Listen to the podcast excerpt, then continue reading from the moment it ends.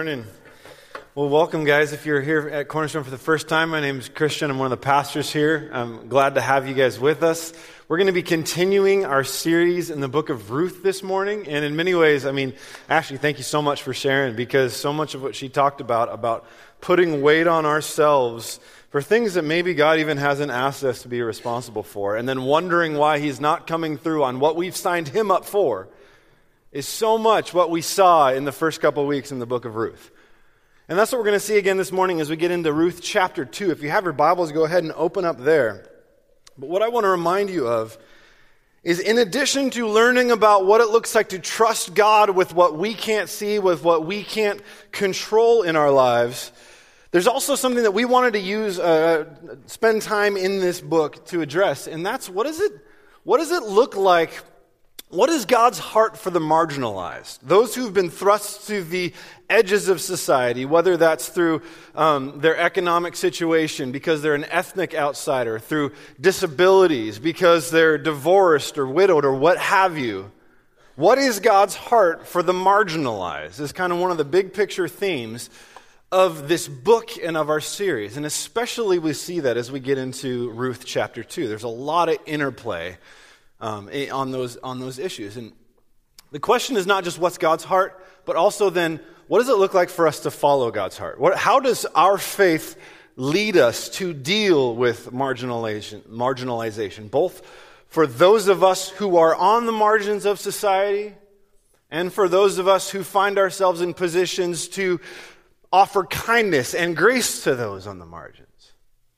And I use the word us very purposefully in both of those statements. Because the whole issue of marginalization is about the separations that exist between different groups and types of people in our broken world. And it's all about distinguishing between us and them. But the amazing truth that Paul talks about in Ephesians 2 is that what Jesus came to do through his death and resurrection was not just make us right with God, but to tear down the dividing wall of hostility between people and create a new humanity in himself, a new us. So whether you feel that you are on the margin or you're one who's more in the mainstream, if you will, if you are a follower of Jesus, here's what you need to know. You have a seat at the most important table there is.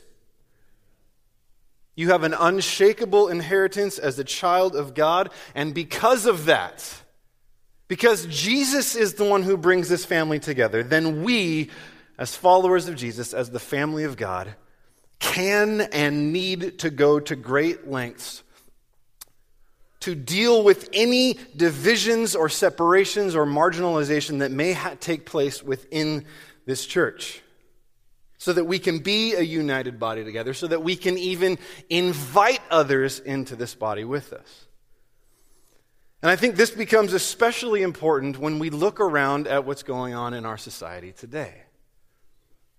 Man, our broken, fractured, separated society needs nothing more than to see the grace of God at work in his people to bring unity and reconciliation. I mean, can you imagine what it would look like if the church of Jesus Christ actually lived out the reconciliation that the Holy Spirit, God Himself, is in us to empower us to do. That would look like such good news in our world. That's why we have so much to learn from the book of Ruth. This is such an amazing story about inclusion and redemption and about those who are on the outside being brought near through God's grace being administered through God's people. Last week, I thought Todd did such a great job walking us through uh, the difference between common sense and faith in the book of Ruth. I'm going to put this one up here because hopefully that, that rings a bell for you. If you guys weren't here, I would definitely recommend you go back and listen to Todd's message. It really, I, I really needed to hear what, what was shared last week.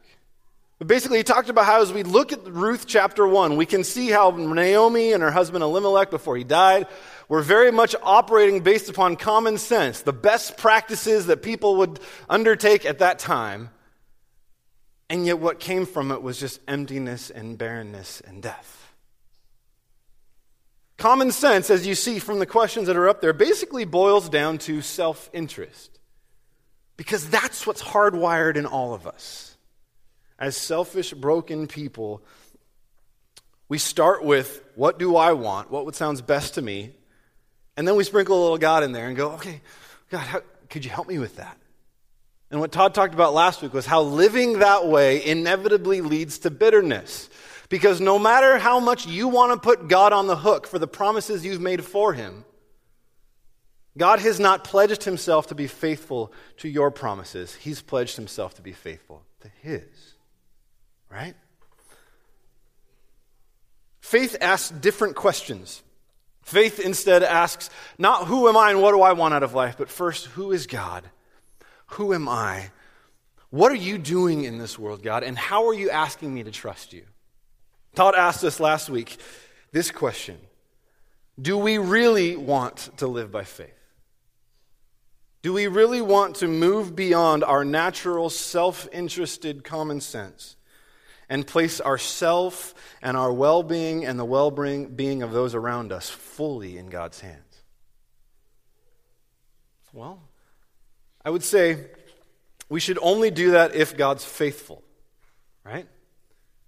We should only completely trust God if He is completely trustworthy. That's the dilemma that Naomi's in. I don't know if He's trustworthy. He's dealt bitterly with me, He's been harsh with me. If last week Naomi was an example of the bitterness that comes from disappointed common sense, then what we'll see as we move into Ruth 2 this morning is we'll see in both Ruth and a man that we're going to meet named Boaz the example on the other side of the healing and restoration that can come from faith in God's faithfulness. As we look at Ruth 2, we're going to kind of do three things. We're going to first look at the example of Ruth, see her as an example of faith in the midst of marginalization. Then we're going to look at Boaz's example of faith extending itself in grace to the marginalized.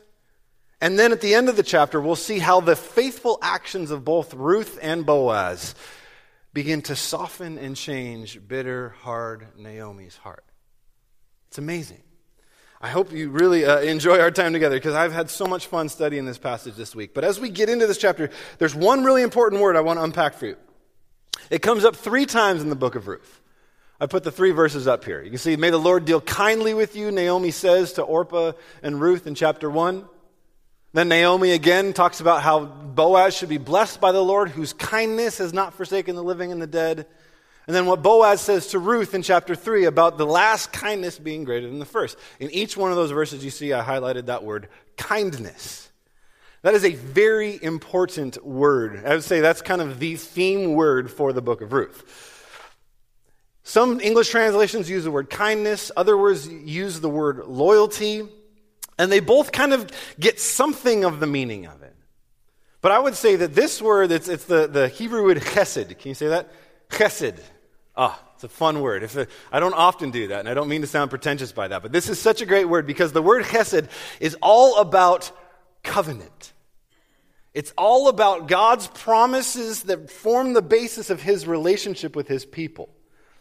I like to translate this word as covenant faithfulness.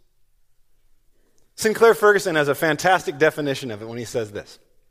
He says, When God revealed himself to Moses, he said that he was a God full of chesed, not simply love or kindness in an ordinary sense.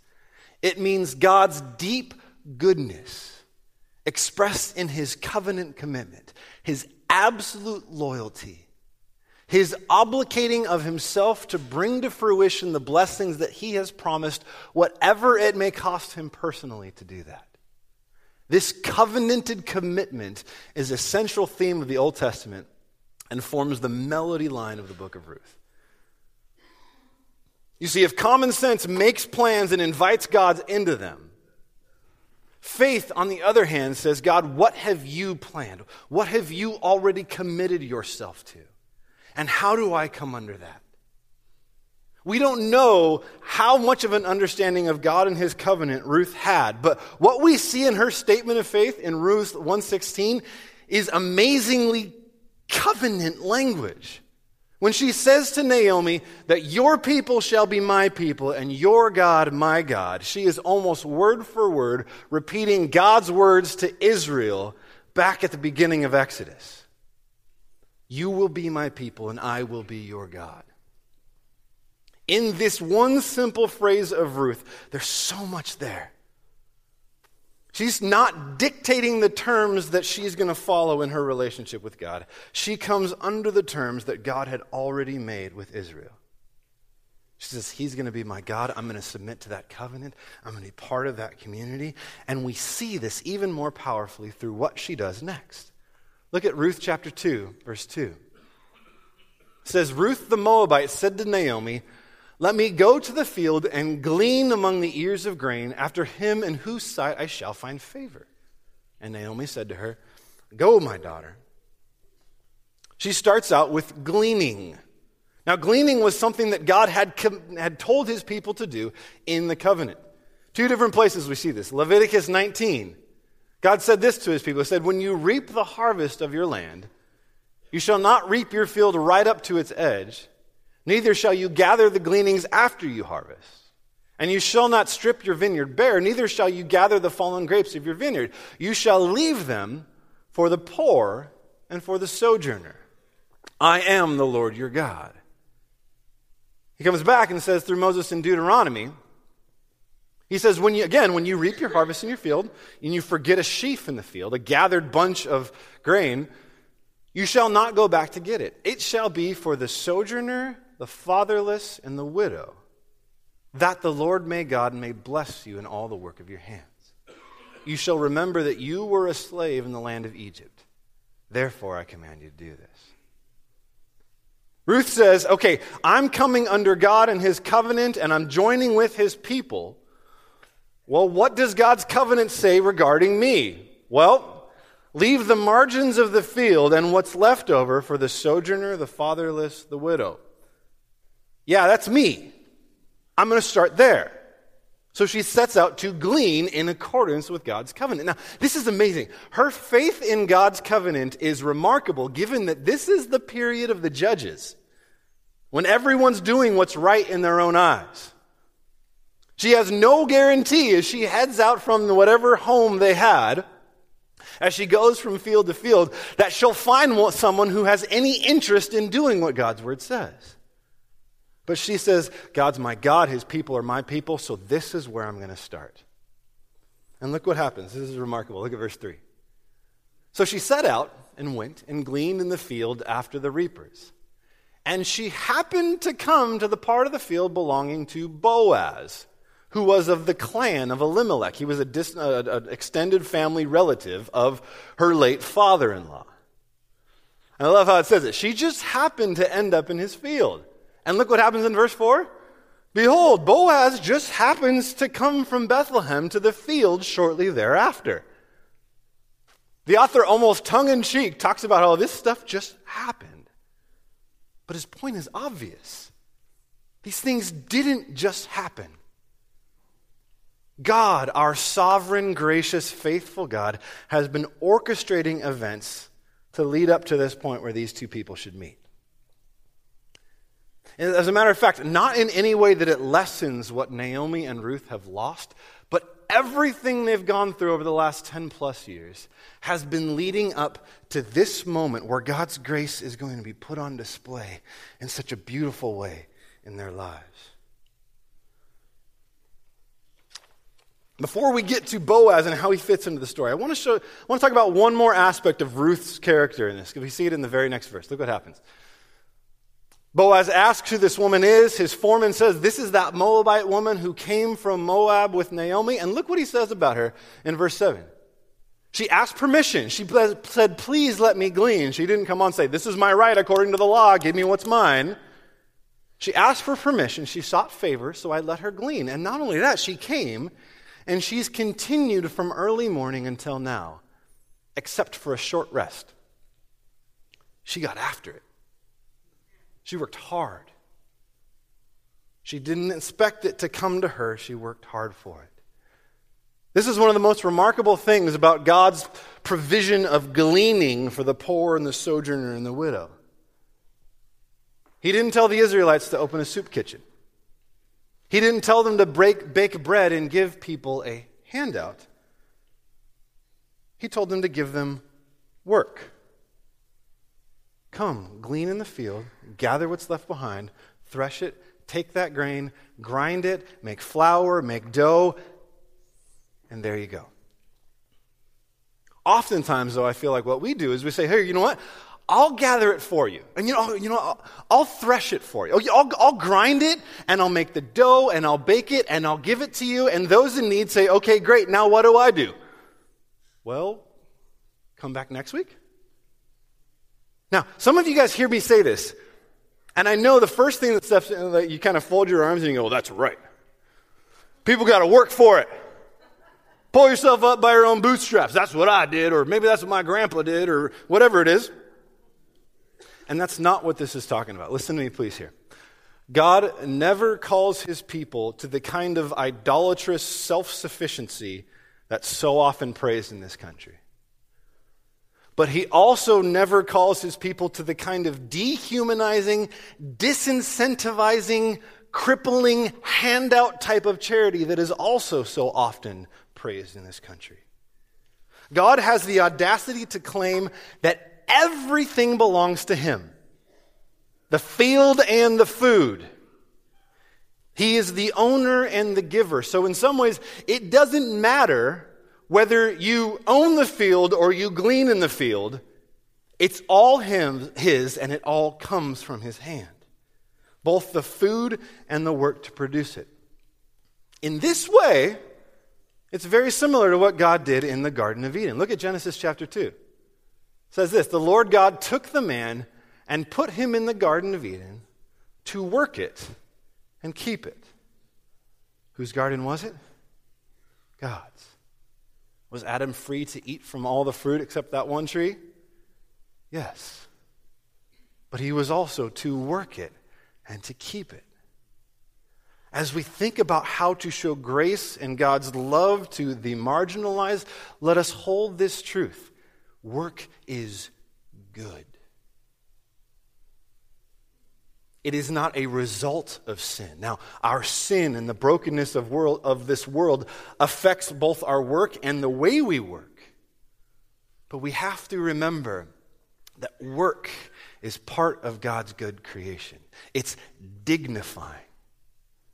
When we seek to come alongside those of us who are in need with not just a handout, but with work, we show them dignity as God's image bearers.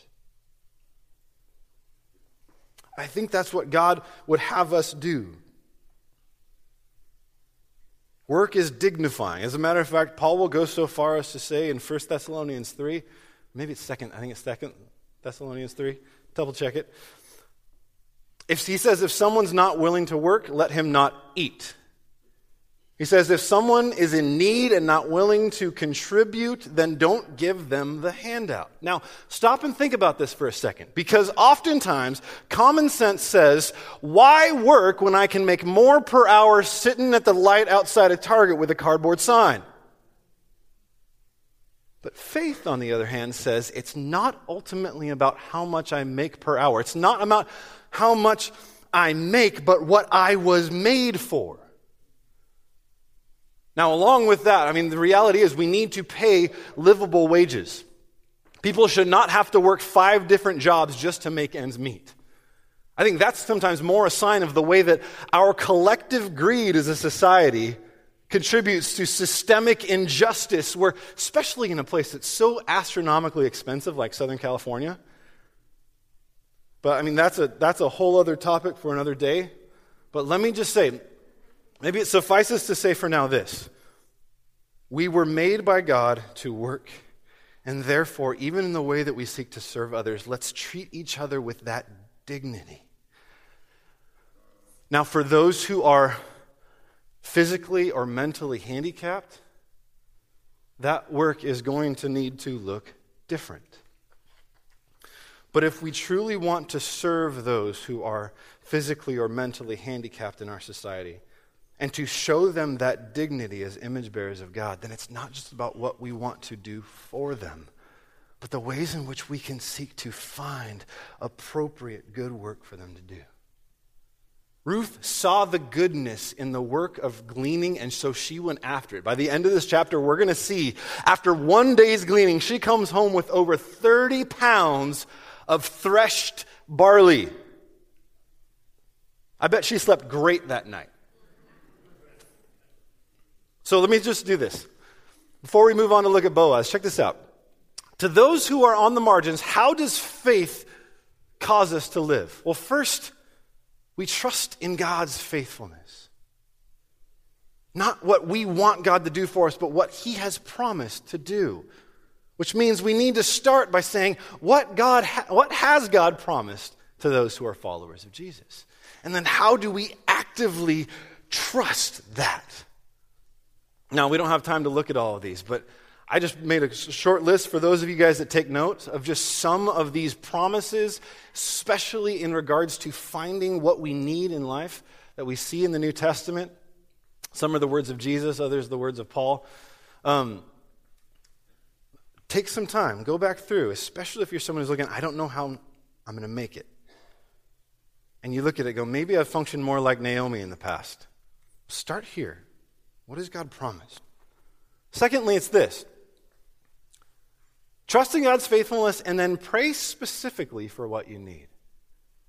I've gotten to be a part of several people's lives where they've been in a really tight spot, and I've kind of just said, because based upon advice I'd heard from others, make a very specific prayer list.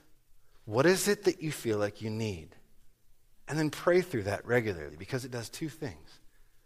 It makes it so that when God answers, you recognize it as Him answering, and it's not just, oh, it just happened. You see his hand in it.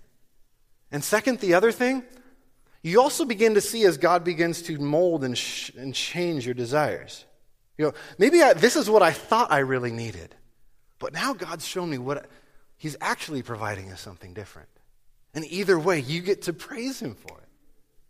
The third thing is this expect God to meet your needs through His people. Expect God's grace to have a human face, as one commentator said of it in this passage. And then, second, fourth thing, seek the needs of others, not just your own. I think that's what's so impressive about Ruth. The thing that drove her to work so hard gleaning in the field wasn't just to fill her belly. She was seeking to serve Naomi, who was either too hard and bitter or too old and frail to be out there reaping with her. What drove her was not just her own self interest, but her desire to serve others. Now, let's turn our attention to Boaz. He's on the totally opposite end of the social spectrum from Ruth. If she's a Moabite woman, widow, three strikes against her, about as vulnerable as you could be, he, on the other hand, in, in chapter 2, verse 1, is identified as a worthy man an honorable man, a man of standing and reputation. And I would say this he is a man of status and means within that society. But here's the thing that's remarkable about him.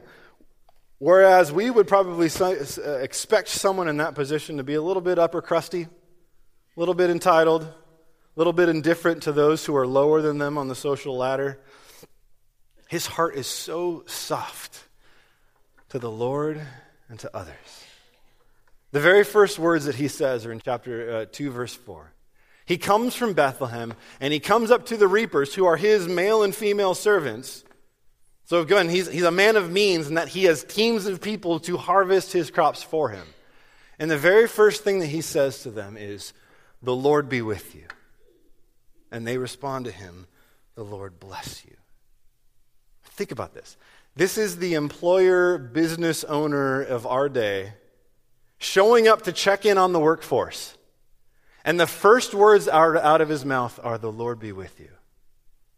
It's not, hey, is everybody pulling their weight? Is anybody standing holding up a shovel? His first concern is not, am I getting a full day's work out of these guys? Not because hard work is unimportant, but first and foremost, he's not approaching this situation with what he stands to get from them. He wants something for his workers. More than what I get out of your work, what I want for you is to know and experience God's presence in your life. Those of you in here who are business owners or bosses, who have people who work under you, is this what you want for those who work under you? It takes faith to move beyond the self interest of making sure that people work hard so that you benefit from it or so that you look good to the people who are above you.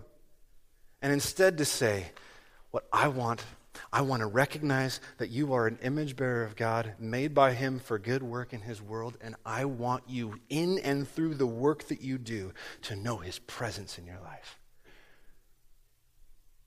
For some of you, as you prepare to go back to the office, to the workplace tomorrow morning, look at this verse. Pray that God would develop this kind of heart in you.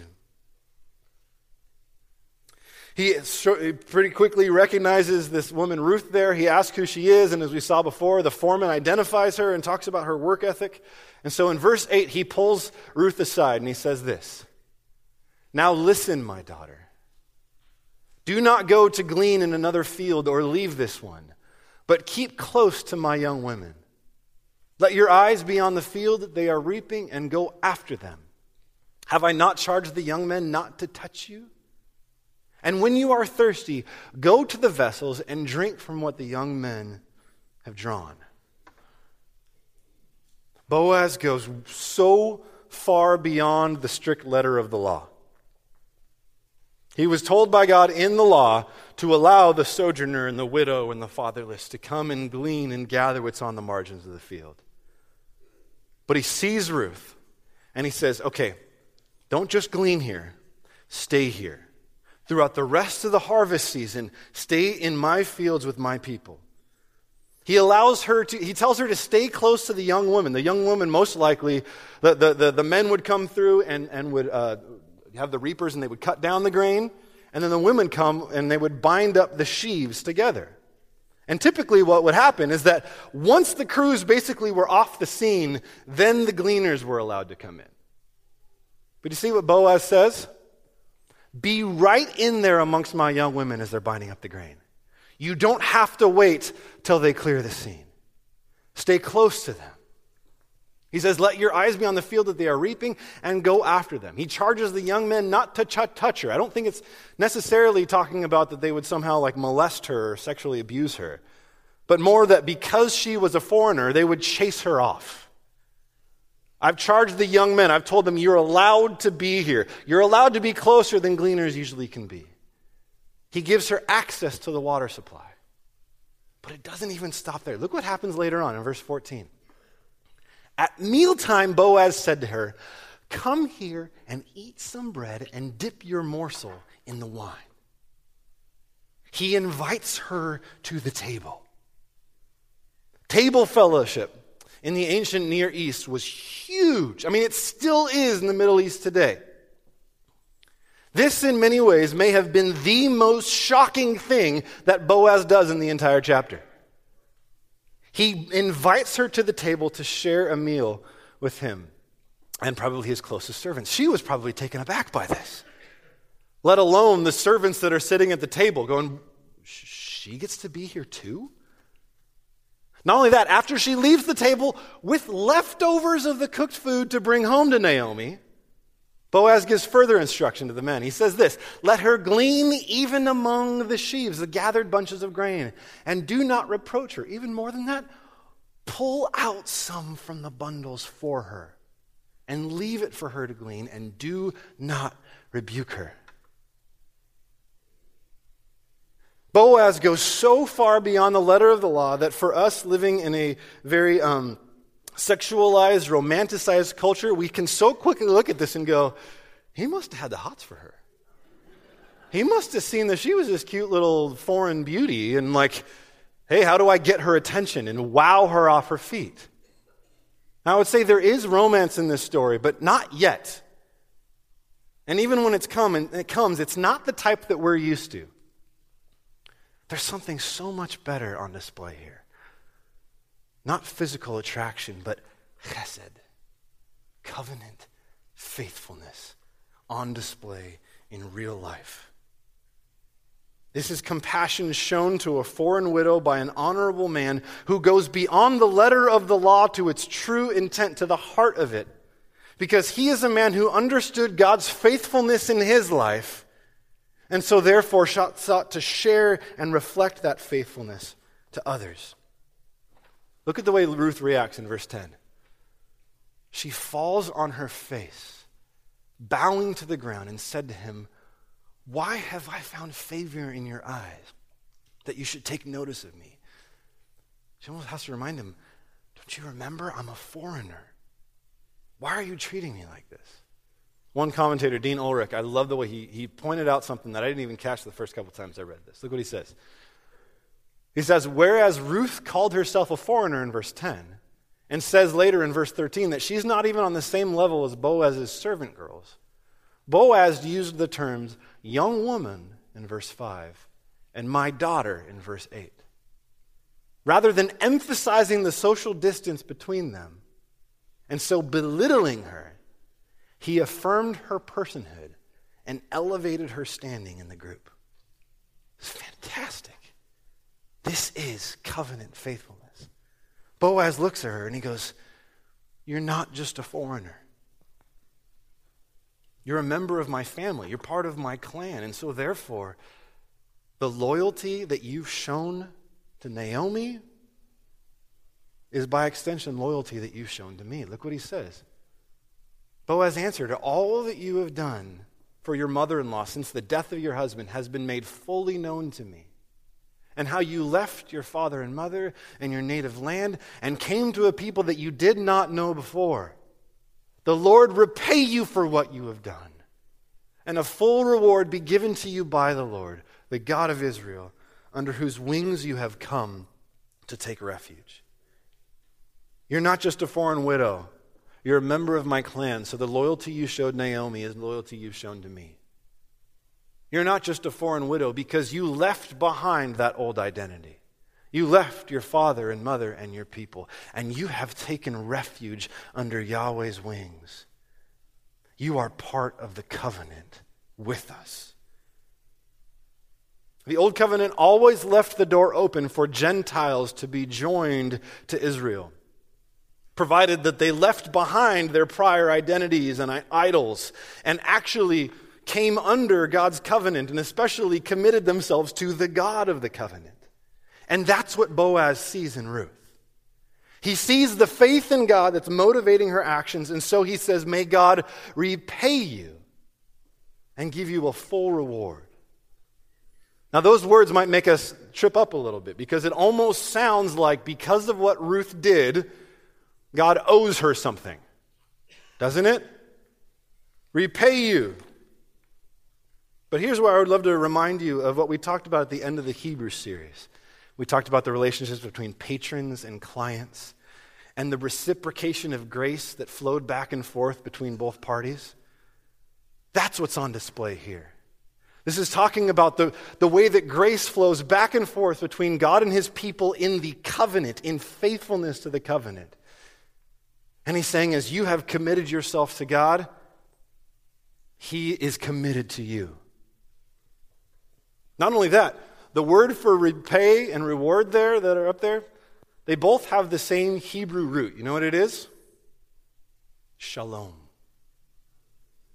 Peace, wholeness, fullness. What Boaz is saying here is may God bring wholeness and fullness and completeness to you because you've put your trust in Him. With all the goodness that Boaz is showing her, he doesn't even make reference to it. He just says, God will be gracious to you. God will repay you, and he will reward you.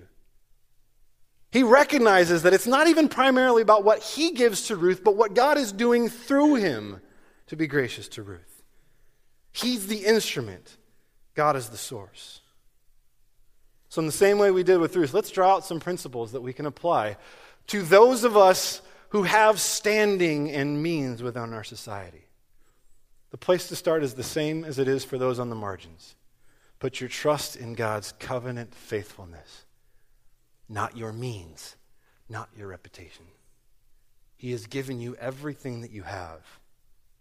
And if you recognize Him as the source and the guarantor of it, you can risk to be gracious to others. Boaz, Boaz risked a lot to be this effusively gracious to Ruth. And wait till next week. He gets in some risky business in chapter 3 in order to seek to be gracious to Ruth. And again, it wasn't just physical attraction that led him to do this, it was his deep confidence in God's faithfulness in his life that allowed him to bend over backward to be faithful to Ruth and Naomi. In the same way, let me ask you that, let me say this to you. If your confidence is in God and in your unshakable identity as his child, you can risk to show grace and favor to others. For those of you that are married, I know sometimes this is something that, that goes on in married couples. I'm being married myself, I know this. Um, there are times when maybe one spouse feels more strongly about giving than another to a certain cause or a certain person. And usually it comes down to what we're comfortable with. What would it look like to go, okay, before we talk about whatever dollar figure or whatever we're comfortable with, we say, okay, let's make sure that our confidence is in God. We recognize Him as the source of all of this. And so now, how can we actually be stretched by faith in this circumstance? Trust in God's faithfulness. Second, seek to dignify people, to honor them as image bearers of God, created for God for good work, not just handouts. Show them dignity. Think about this. Boaz, with everything that he provided for Ruth, she still gathered the barley. She still threshed it she still carried that 30 plus pound bag home. That may not seem very chivalrous to us, but Boaz was acknowledging her dignity as an image bearer of God created for good work. Dignify people. Number three, offer a relationship, not just stuff. We talked about this in the Hebrew series as well. It's never just about a transaction. that's what comes so easy when it's when we just hand something out and move on. It becomes more about how we feel about it than any sort of ongoing relationship. But what does Boaz do? He says, not only, okay, you can glean today, but stick with my servant girls. Stay here for the rest of the harvest. On an ongoing way, I'm committing myself to your protection and provision. It was a relationship, not just stuff. And ultimately, not just a relationship with us, but a relationship with God, which is why number four. Point people to God, not just you. So that way He gets the glory of uh, out of it, and we recognize that we are the instruments of His grace, not the source of it. And this also protects us from the kind of toxic codependency that hijacks so much common sense charity work that happens in our world. This is what we begin to learn from this chapter. And look at the way Ruth responds to all this goodness in verse 13. She says, I found favor in your eyes, my Lord, for you have comforted me and spoken kindly to your servant, even though I'm not one of your servants. But I want to pause here for just a second because there's a principle here that we need to notice. Why does Boaz say that he's doing all of this for Ruth? For two reasons because of her faithfulness to Naomi and because of her faith in God. Because Boaz was a faithful man of God, I think that he would have welcomed any foreigner or widow or sojourner onto his field to glean. But it was the faith and loyalty of Ruth that caused him to go even farther and bend over backward to be gracious to her. He showed her covenant faithfulness because he recognized that she was a member of the covenant community. There's a principle there that we need to recognize that I think is very clearly communicated by Paul in Galatians chapter 6 verse 10. When Paul says this, he says, "So then, as we have opportunity, let us do good to everyone and especially to those who are of the household of the faith." See what he says? Do good to everyone, but there's an especially commitment to those who are of the household of the faith, of those who are of the covenant of faith with us. It's not necessarily about choosing one over the other, it's about doing both well. We should seek to meet needs outside of uh, the church so that we have opportunities to show the love of Jesus and welcome people into this family. But if we keep our focus primarily on needs outside of the church, if we talk about needs that we're meeting outside of the church, if we're not careful, it can give the impression that people inside the church should have their act together. Because the needy people are out there, not in here. It can make it so that people within the church can feel shy or embarrassed or out of place to make their needs known. And if that's the case with you, I would say this if you have taken refuge in Jesus, if you are a follower of Jesus, then you are part of the especially that Paul talks about here in Galatians 10. Please make your needs known so that we can demonstrate covenant faithfulness to each other. So that the world, uh, remember what Jesus prayed in John 17 when he says, May they be perfectly one so that the world will know that you sent me? The way that we care for one another as a body of Christ has massive evangelistic implications for our community. If we are able to especially care for one another and meet each other's needs, we won't be able to keep that kind of love to ourselves.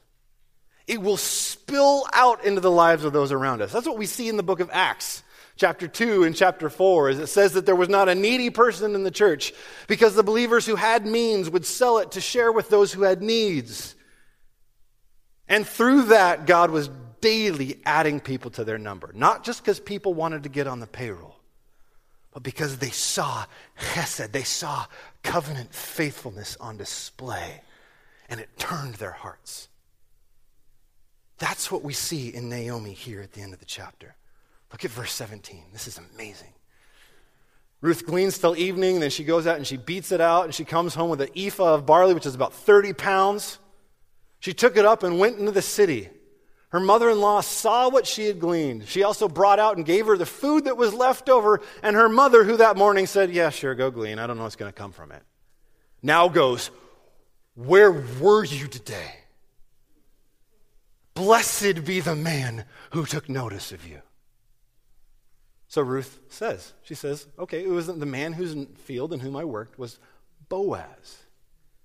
And Naomi said to her daughter in law, May he be blessed by the Lord, whose kindness, chesed, whose covenant faithfulness has not forsaken the living or the dead. Naomi also said, The man is a close relative of ours, one of our redeemers. We're going to talk a lot more about that Redeemer idea next week. But for now, look what she says right above that. She says, May he, Boaz, be blessed by the Lord.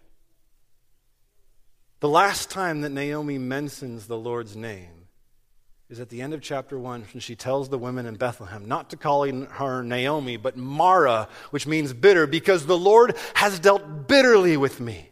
He has brought calamity upon me. But now, what does she say of the Lord? She says, His covenant faithfulness has not forsaken the dead or the living. Naomi's heart is changing, it's thawing. The cold, hardened, bitter, broken woman from chapter 1 is gone, or at the very least, is fading away. Why? because of God's chesed, his covenant faithfulness di- displayed through Ruth and Boaz. It's incredible. One guy said it like this He says, God's grace had a human face. God had used faithful Boaz and Ruth to restore faithless Naomi to faith. Hope is beginning to reawaken in her heart. God hasn't forsaken her.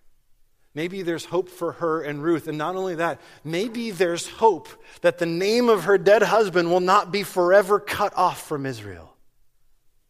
That's where the whole weight of the story is leaning as we get into chapter 3 next week. But we've talked this morning about what faith looks like in the midst, sorry, I'll keep going, in the midst of marginalization. We talked also about what faith looks like if you're one in the position to serve and bless those on the margins. But here's how I want to close. I'm going to invite the band back up. We're going to sing one more song called All the Poor and Powerless, which I think fits very well into Naomi's situation here at the end of the chapter. But if you're here this morning and you have a hard time relating to either Ruth or Boaz's example, because the reality is that you're probably more in the situation of Naomi, you're so hurt, exhausted, tired of getting your hopes up that you don't want to get them up anymore.